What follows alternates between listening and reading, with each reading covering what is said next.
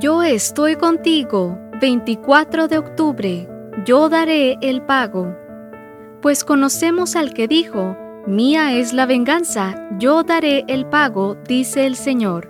Hebreos capítulo 10, versículo 30. Siempre había escuchado que uno no debe pelear con el cocinero ni con el barbero, pero ahora tendré que añadir también al albañil. Una familia de Leicester, Inglaterra, por fin había comprado la casa de sus sueños en el exclusivo barrio Stonygate. Tras haber pagado 475 mil libras esterlinas por la casa, el dueño contrató a un albañil porque quería una ampliación de dos plantas, un techo nuevo, cableado nuevo y además que fuera más ecológica.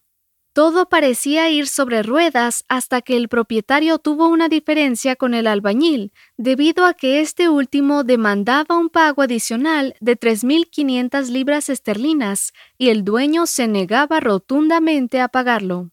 Creyendo que la situación no pasaría a mayores, el dueño de la casa se fue con su familia a disfrutar de unas merecidas vacaciones. Y fue entonces cuando llegó la venganza del albañil. Se apareció en la casa con sus obreros y sus máquinas y dejó la propiedad como si hubiera sido bombardeada durante la Segunda Guerra Mundial. Definitivamente realizó una devastadora venganza.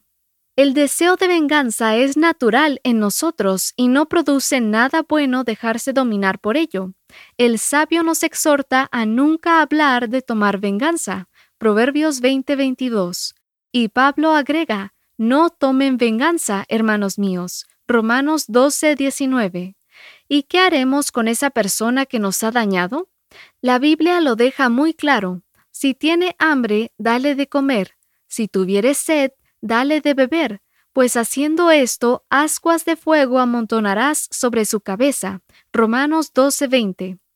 Dice John A. Whitmer que las ascuas de fuego sobre la cabeza pueden referirse a un ritual en Egipto en el que una persona mostraba su arrepentimiento llevando una cacerola de carbón ardiendo sobre su cabeza.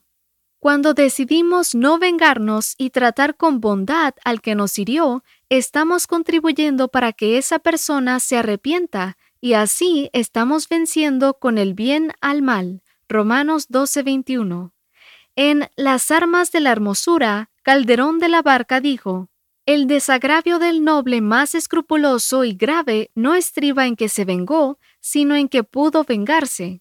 Si hoy nos surge el deseo de vengarnos, echémoslo a un lado y confiemos en la promesa divina. Mía es la venganza, yo daré el pago, dice el Señor.